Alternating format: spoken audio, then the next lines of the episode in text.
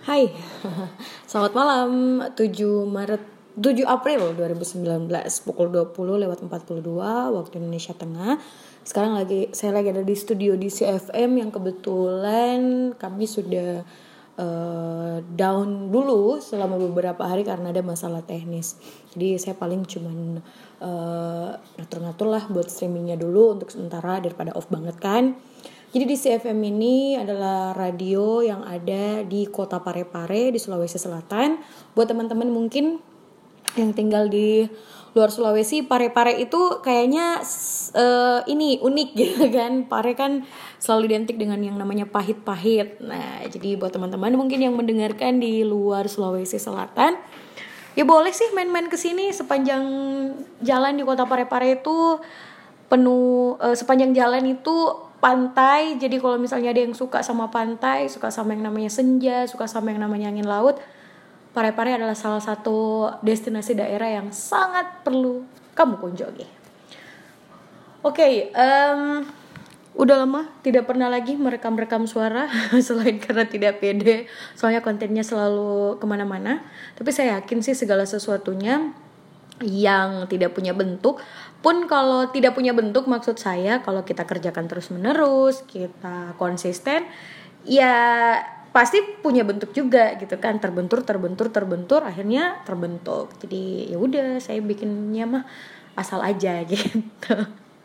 Sekalian melatih monolog saya yang tidak seberapa ini. Um, oke okay. di hari ini saya agak-agak sedikit sendu ketika memutuskan untuk tidak berangkat ke kota Makassar karena ada beberapa acara pernikahan teman-teman saya yang saya pikir berkali-kali kenapa saya nggak pergi ke sana. Pertama itu karena jaraknya, oke jarak sih nggak terlalu jauh. Cuman karena saya memang nggak niat dari awal, bukan nggak niat tapi uh, setelah saya coba-coba baju gitu kan melihat bentuk tubuh saya yang semakin saja besar. akhir-akhir ini kayaknya saya bahagia banget gitu kan. Makan jam 10 seenaknya dan lain sebagainya. Nah akhirnya berimbaslah pada bentuk tubuh saya yang semakin subur gitu kan. Perempuan biasanya selalu nggak selalu sih ada beberapa yang sangat-sangat insecure sama bentuk tubuhnya. Salah satunya sih yaitu dia saya tadi saya merasa bahwa saya saya punya kekhawatiran yang berlebihan. Entah itu pada uh, orang di sekitar saya, pada diri saya terlebih atau mungkin pada apa yang sedang saya kerjakan. Dan saya sudah merasa itu sejak beberapa tahun terakhir. Ya sekitar dua tahun yang lalu deh ya. Cuman pada akhirnya ketika saya ketemu sama teman baru, kemudian saya saya ngerasa doi ngetrit saya juga gitu kan buat tidak terlalu pusing deh dengan beberapa hal, tidak terlalu mengkhawatirkan beberapa hal. Tapi karena dasar memang uh, udah uh, sering terlalu merasa khawatir kan, terlalu over overthinking ya mau ya mau nggak mau saya pasti merasakan atau mungkin melakukan ke overthinkingan saya itu. Nah, terjadi nih setelah beberapa minggu mungkin nggak pernah terjadi lagi beberapa bulan mungkin juga tidak pernah terjadi lagi hari ini terjadi lagi gitu kan. Saya nyoba nyoba baju terus tiba-tiba kelihatan kayak aduh jangan mide aduh nggak usah deh ke sana gitu kan. Nggak ada baju yang cocok gitu kan nggak ada ih banyak lah pokoknya hal-hal yang seharusnya tidak menjadi halangan saya untuk kembali bersua dengan teman-teman saya atau mungkin kembali menjalin tali silaturahmi. Nah itu jadi buat teman-teman saya juga mungkin di luar sana ada yang punya apa ya? punya kekhawatiran berlebih terlebih lagi pada penampilan. Ya, you are not alone. Saya juga demikian. Kita tidak sendiri. Dan itu adalah hal yang buat saya sih siapa sih yang nggak pengen tampil sempurna, nggak pengen tampil perfect gitu kan? Nggak ada. Cuman ya kalau misalnya berlebihan kayak saya juga tuh ya bisa banyak hal yang tidak kita dapatkan, bisa banyak hal yang terbengkalai, kemudian kesempatan-kesempatan banyak juga yang terlewatkan ya karena itu kita fokusnya pada bentuk tubuh kita, pada insecurity yang kita miliki. Saya selalu ditanya sama teman-teman, apa sih menurut kamu insecure itu Soraya gitu. Saya juga ke mana-mana sih pernah nanya kan uh, teman-temanku. Nggak deh bercanda. Cuman saya selalu bilang bahwa insecure menurut kalian itu apa? Nah banyak yang bertanya ulang kembali kepada saya lah menurut kamu itu insecure apa? Karena insecure itu ada banyak ada banyak seperti itu. Nah kalau saya sih lebih kepada insecurity yang saya miliki. Semoga saya nggak salah nih ya bahasanya. Yang saya miliki adalah yaitu dia tadi insecure sama diri sendiri. Ketika saya mungkin menjadi beban seseorang. Misalnya nah saya kemarin sempat berdiskusi juga sama teman saya namanya uh, Kak Rani. Saya merasa bahwa uh, kita kayaknya nggak usah hangout bareng-bareng melulu deh gitu. Kenapa? Ya saya takutnya berimbas sama kegiatan dia. Dianya makin jauh. Bayangin lo sampai kayak gitu pikiran saya Eh, kitanya makin uh, si kakak Ran ini makin jauh sama teman-temannya. Kemudian warkopnya juga jadi uh, padahal sebenarnya do itu lagi ngedesain mobil buat bisa uh, jualan keliling-keliling gitu loh kayak di filosofi kopi. Nah that's why kenapa uh, warkopnya itu dikasih nama Good Mood itu tidak terlalu berjalan seperti biasanya. Karena fokusnya sekarang udah pindah seperti itu saya mikirnya sampai situ gitu loh. Saya jadi kayak jangan e, kalau bahasa kalau gimana ya membahasakannya. Jadi saya merasa kayak kayaknya kita nggak usah hangout sering-sering dulu deh. Soalnya kan saya teman baru kamu kamu malah lebih ke saya. Teman-teman yang lama kamu nanti merasa bahwa kok kamu nggak punya waktu sama kami sedangkan dia orang baru yang harus selalu kamu temenin. Bayangin saya sampai mikirnya kayak gitu. Terus Padahal teman-teman mereka itu malah juga sering ngajak saya buat buat hangout, tapi saya merasa bahwa saya kan anak baru gitu, nggak tahu gimana caranya menyamankan diri ke mereka, jangan sampai saya terlihat lebih aneh ataukah terlihat lebih over acting atau over lah dalam segala hal seperti itu kemudian kalau saya ke mana-mana itu minimal nge, nge uh, pakai atau cari cari baju atau dandan nggak dandan sih sebenarnya lebih ke matchingin uh, jilbab baju seperti itu tuh hampir setengah jam gitu. Karena saya merasa bahwa tampilan looks itu harus 100% uh, perfect biar bisa diterima. Insecure saya itu adanya di titik itu gitu loh gimana caranya buat orang bisa menerima saya meskipun saya tidak menjadi saya seperti itu. Insecure-nya saya itu seperti itu. Dan saya merasa bahwa harusnya sih ya saya nggak tahu ya. Saya nggak tahu kalau ilmunya harus memutuskan saya untuk uh, terapi kah ataukah mungkin lebih terbuka lagi dan lain sebagainya. Saya tidak pernah tahu begitu. Jadi saya melewatkannya saja karena saya rasa mungkin usia-usia seperti saya mengalami fase seperti itu kekhawatiran yang berlebih takut ditolak oleh orang-orang sekitar takut untuk membuka inner circle yang lebih besar lagi takut bertemu orang baru. Ya takut yang namanya penolakan ya Kemudian tidak cuma sampai sebatas pertemanan saja, di keluarga pun saya kadang tidak e, takut buat kumpul-kumpul karena gitu. E, maksudnya takut ditanya, "Kok kamu tambah gendut? Kok kamu e, pasangannya belum jelas?" gitu. Insecure-nya itu bukan karena pertanyaan-pertanyaan itu, tapi saya kadang merasa bahwa iya ya, saya kok jadi tidak berhasil untuk menjaga diri saya. Saya udah cantik belum gak sih? Sampai seperti itu. Jadi kayaknya kalau dipikirin itu bikin bebannya nggak enak banget. Jadi kepalaku tuh jadi macet seperti itu. Nah sebenarnya itu sangat-sangat tidak bagus. Kenapa? Karena menghalangi kita untuk kembali menjalin tali silaturahmi sama orang-orang sekitar kita. Nah saya berharap uh, meskipun beberapa bulan yang lalu bukan beberapa bulan sih tapi beberapa minggu yang lalu saya sudah berhasil berada di titik kayak bodoh amat gitu. Tapi pada akhirnya saya nggak tahu kenapa sampai lagi di titik seperti itu. Saya kembali lagi dari titik awal yang pokoknya saya harus do my best buat diterima di orang banyak. Saya takut banget yang namanya penolakan. Saya takut banget buat dikomentarin secara physically sangat-sangat takut. Setakut itu gitu. Se insecure itu sama diri saya sendiri. Ini nggak mau nangis ya cuma ngomong aja. Jadi ya buat teman-teman juga sih mungkin ya yang merasa bahwa punya problem yang sama kayak saya yang merasa bahwa uh, tampilan fisik itu adalah hal yang utama. Kemudian banyak deh ada banyak orang yang terjebak sama insecurity mereka. Punya insecure-nya kalau saya merasa sih insecure itu ada beberapa hal gitu. Tak uh, insecure sama pasangan insecure sama hidupnya sendiri dan lain sebagainya. Jadi kalau saya ditanya saya merasa insecure itu adalah ketakutan-ketakutan yang ada dalam diri kita. Saya meng, uh, mengidentifikasinya seperti itu dan uh, malam kali ini ya itu dia tadi kembali lagi saya kepada kema sejak kemarin sih saya kembali lagi kepada titik itu padahal seharusnya saya udah ada di sekeliling teman-teman saya yang sejak empat atau lima tahun yang lalu tidak saya temui secara utuh. Nah, karena saya cuman merasa tampilan saya tidak bagus, maka saya, saya memutuskan untuk tidak berangkat ke pesta pernikahan teman saya. Bodoh banget kan? Ya menyesal sih banget ya. Tapi orang bilang ya namanya juga penyesalan adanya di belakang. Kalau di depan mah pendaftaran gitu.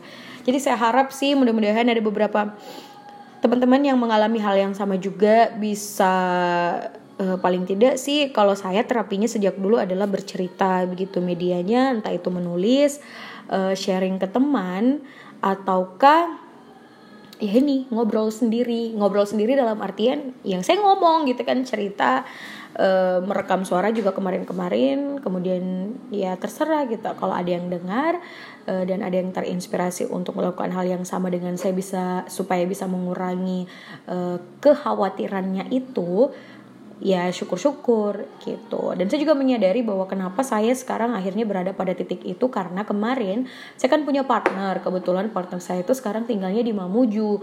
Dan doi sekarang tuh lumayan sangat sibuk. Dulu apa apa pun hal-hal remeh temeh selalu saya ceritakan. Sekarang karena beliau sibuk doi sibuk jadi saya juga merasa bahwa saya nggak mau jadi bebannya dia. Meskipun mungkin saya nggak tahu ya doi juga pasti bakalan nungguin juga cerita cerita saya. Tapi itu dia tadi. Ya kembali lagi karena kami udah sering udah jarang buat komunikasi hal-hal remeh seperti itu karena merasa bahwa doi sibuk kerja saya sibuk juga sama radio ya udah gitu. Jadi komunikasi yang pernah terbangun dengan sangat baik uh, guna untuk mengurangi kelebayan saya kekhawatiran saya yang terlalu berlebih ini ya jadi progres saya kemarin akhirnya menjadi turun turun turun lalu kembali lagi ke angka nol seperti itu.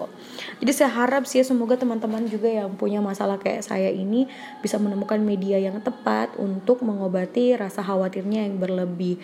Saya pernah dulu pokoknya saya ke badan tuh udah over banget. Sayangnya saya nggak pernah punya usaha yang cukup untuk menurunkannya. Nah salahnya juga ada di bagian situ. Tapi ya semoga aja sih dengan bercerita seperti ini perasaan-perasaan yang saya simpan gitu kan yang saya taruh bisa jadi lebih tersalurkan dan teman-teman juga yang mendengarkan bisa ya mengambil banyak hal gitu bahwa dia tidak sendiri bahwa permasalahan seperti ini juga dialami oleh beberapa orang dan kita survive buat bisa menghilangkan uh, rasa khawatir berlebih itu. Nah, saya pokoknya pernah ya mengalami saya sering mengatakan bahwa di kepala saya lagi macet karena ada banyak sekali hal-hal yang kayaknya orang bilang Iya kenapa kok pikir kenapa kamu mikirin itu? Kenapa kamu bikin rumit? Padahal itu adalah hal yang sangat-sangat gampang. Even itu kemarin ya juga kakak Rani minta saya buat jalan ikut nongkrong sama teman-temannya di lapangan dan di Makassau jadi lapangan dan di Makassau itu hampir mirip lah ya kayak uh, ini di Jogja. Apa sih lagi namanya?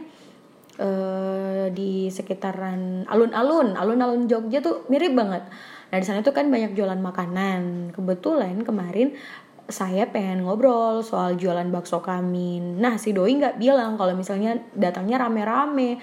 Tiba-tiba doi bilang bahwa di sana rame-rame. Saya seketika menarik diri Z. Saya takut gitu kan dikomentari banyak hal bahwa ketika saya sudah tampil 100% tapi masih dapat cacatnya gimana ataukah kemudian kalau misalnya saya uh, di sananya kurang ngobrol di gimana atau kalau saya nanti di sana terlalu mendominasi gimana seperti itu. Jadi Iya seperti itu gitu. Ada banyak hal yang kayaknya di kepala saya hal-hal yang nggak perlu difikirin jadi difikirin banget. Dan ya buat teman-teman mungkin yang merasa kalau punya teman seperti itu juga yang cerita banyak hal kemudian ngomong ah lebay alay. Jangan. Bahwasannya saya merasakan hal seperti itu tuh sakit banget kalau misalnya dia ngomong kayak gitu. Atau jangan terlalu dikasih porsi lah buat mikirin hal yang seperti itu. Ya jangan. Karena uh, posisi kami atau posisi teman-teman kalian yang merasakan hal seperti itu benar-benar sangat-sangat butuh untuk didengar saja. Sekali lagi, cuman didengerin. kalaupun minta saran berikan saja saran-saran yang ya ala kadarnya misalnya oh ya udah nggak apa-apa eh, nggak apa-apa lo khawatirin aja tapi uh, jangan berlebihan ya didengerin aja seperti itu ketimbang daripada ah itu pikiranmu saja. Sudah sudah sudah. Itu bikin kita jadi sakit gitu atau ah terlalu lebay alay. Seperti itu karena itu sangat-sangat menyakitkan. Jadi kalau punya teman yang punya kekhawatiran berlebih ini saya cerita pengalaman pribadi saya tadi itu terkait dengan mungkin lebih kepada penampilan. Tapi kita nggak tahu ada banyak hal mungkin di luar sana yang punya insecurity atau kekhawatiran atau ketakutan berlebih terhadap sesuatu yang sebenarnya nggak perlu banget buat dipikirin saat ini. Jadi siapa pun teman-teman saya di luar sana yang mendengarkan suara-suara ya malam kali ini ya meskipun konten saya belum tidak bagus-bagus amat ya semoga bisa membuka pikiran kita bahwa itu dia tadi eh, penyakit-penyakit seperti ini bukan dibuat-buat, bukan ingin terlihat lebay, bukan ingin mencari perhatian, bukan ingin sok-sok dan lain sebagainya. Ini pun juga bukan penyakit ini pun adalah cuman beban pikiran. Mungkin ya saya nggak mau sebut ini penyakit gitu meskipun mungkin beberapa orang mengatakan bahwa ini adalah uh, penyakit mental tapi jangan disebut penyakit lah ya. Itu lebih kepada kayak ya santai aja nanti juga bakalan hilang kayak gitu kan. Mereka cuma butuh didengar saya cuma butuh didengar kami cuma butuh didengar. Dengerin aja rasa-rasa khawatir yang kami miliki seperti itu. Karena kami juga secara pribadi berusaha untuk menenangkan gejolak yang ada dalam diri. Jadi sekali lagi buat teman-teman di luar sana yang mungkin punya juga teman-teman yang unik gitu kan unik mirip kayak saya yang kayak orang tuh cuman pengen belanja di Alfamart atau di Indomart tapi pikirannya tuh udah ke mana-mana. Jangan ke sana deh. Nanti kalau ke sana kita duitnya yang dibawa cuma sepuluh ribu tapi belanjanya cuma seratus ribu. Atau mikirnya kayak nanti kalau di sana ada uh, ada pencopet gimana? Padahal cuman belanja di Alfamart dan itu cuma di seberang rumah gitu. Tapi karena punya khawatir berlebih akhirnya pikirannya ke mana-mana dan menjadi rumit. Dan akhirnya nggak jadi belanja. Padahal harus belanja. Jadi seperti itu sih sebenarnya. Cukup didengerin aja deh teman-teman yang kayak gitu. Saya pun secara pribadi kalau misalnya saya lagi datang tuh ya kumat banget kerumitannya please dengerin aja gitu. Saya ngobrol dengerin aja. Pokoknya didengerin aja. Ntar itu kalau misalnya saya merasa sadar bahwa kayak wah kasihan banget nih orang yang mau nemenin saya tadi. Saya bakalan berusaha untuk meredakan gejolak dalam diri saya dan berusaha untuk berpikir secara logis lagi. Dan akhirnya ya saya bakalan pergi, saya bakalan belanja, saya bakalan meng, me, berusaha untuk mengalahkan pikiran-pikiran buruk saya tadi itu. Jadi pesan saya sih lebih kepada kalau misalnya punya teman-teman yang menarik tuh ya kayak saya yang punya banyak pikiran rumit di kepala, gak apa-apa, dengerin aja itu sih kalau saya.